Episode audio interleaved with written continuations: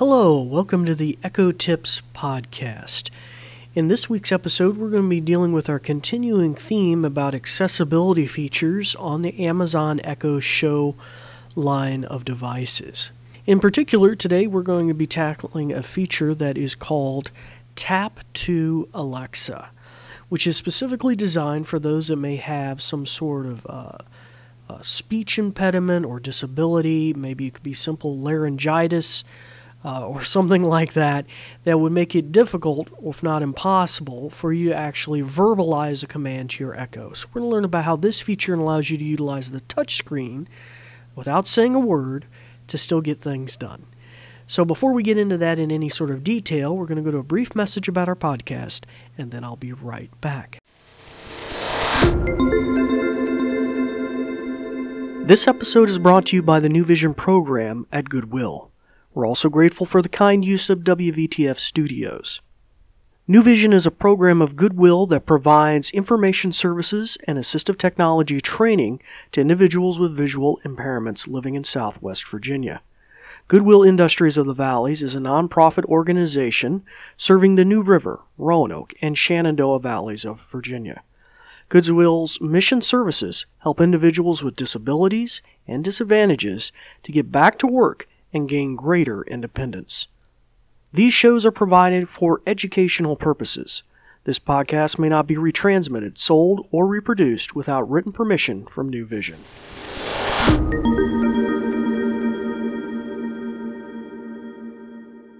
Hello, welcome back again.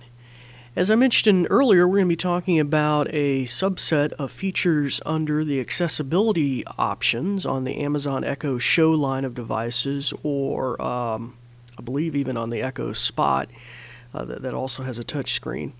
And uh, we've talked about a number of different features already. We've talked about Zoom, we've talked about the screen reader functionality for those that are totally blind. Today we're going to be talking about one that's under the speech category.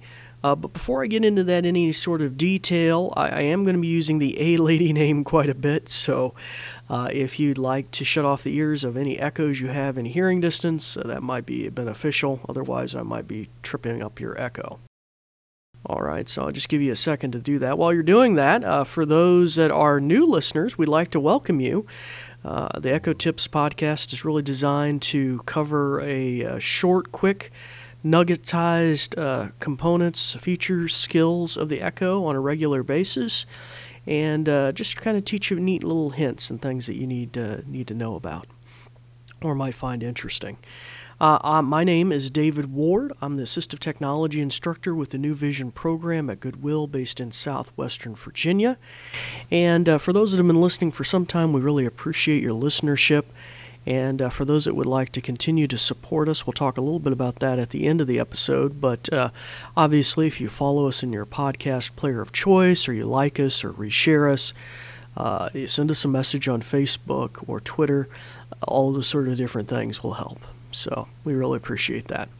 All right, so now that hopefully everybody's had a chance to turn off uh, the ears of your echoes and maybe in hearing distance, the feature we're going to be dealing with is called Tap to Alexa. Tap to Alexa. And It'll probably make sense here in a little bit when you understand how it works. But in order to find the feature, to enable it for the first time, you can swipe down, and this is the same way you would have found in, in former episodes where we talked about accessibility settings. You swipe down from the top of your Echo with one finger, that'll bring down kind of like a little shade with different options on it. You're going to tap the gear icon for settings. Then you're going to scroll down the settings list to near the bottom and tap on accessibility. And then in that next thing, we've been uh, going through these pretty much, um, uh, you know, uh, each one of these slowly. Uh, we've gone through vision, we've gone through. Um, uh, some things under captioning and hearing. This is under the speech category, and you'll toggle on Tap to Alexa. All right, so once you've done that, what, what does that do for you? Well, you might have noticed a little pop up when it, it, it came up that told you a little bit about the button that's going to appear on the screen now. And I believe even now you can maybe reposition where it's located. So once you have this feature enabled, basically what it allows you to do is to invoke commands on your Echo without saying anything. You can just tap a button on the screen to do it. Now, obviously, this is listed in the accessibility features for those that might have some sort of speech uh, issue. It could be something as simple as having a sore throat or laryngitis and you can't really talk to your Echo. Uh, it could be you have some sort of other impediment or are, are, are able, unable to speak, you're mute. And we think uh, also of the, the deaf community that maybe individuals that predominantly speak by American Sign Language or some other form of sign language. Uh, this may be also uh, a benefit to, to them. So, or you just might just like it because you'd like to have uh, the easy ability to tap a button to, you know, have your garage door go open or uh, to turn the lights on if you have any smart devices around your house. All right, so once you have this feature, you can go back to your home screen on your Echo.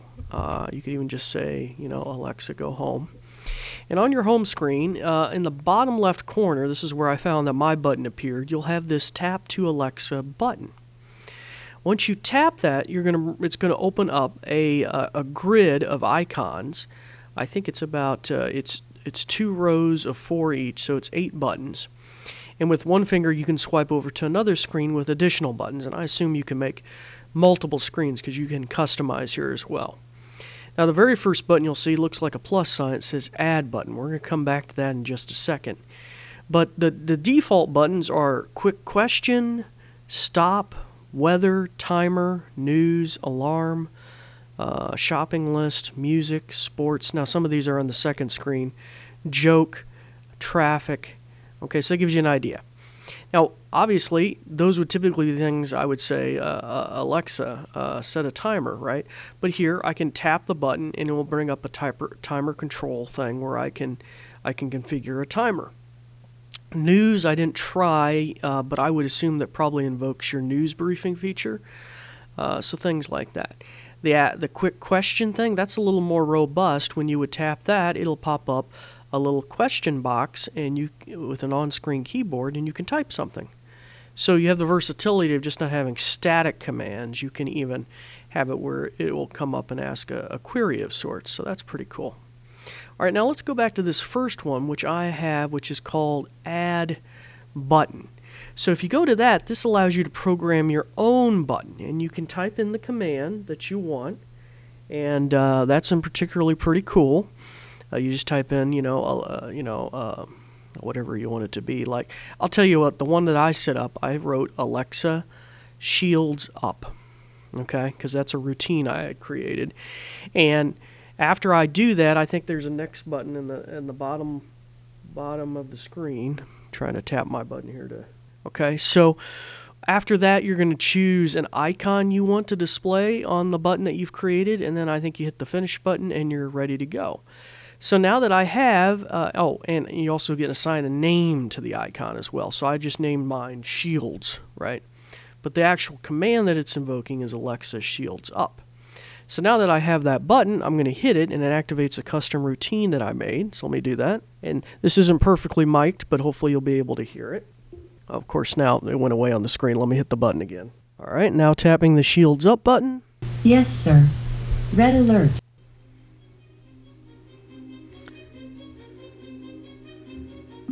Alexa, stop.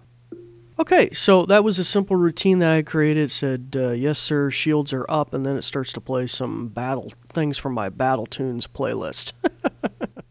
All right, so that's a little geeky feature that I had set up. But anyway, it gives you a little idea of how you can utilize uh, this feature. And once again, let me shut my ears off of my Echo. This is called the Alexa to Tap feature.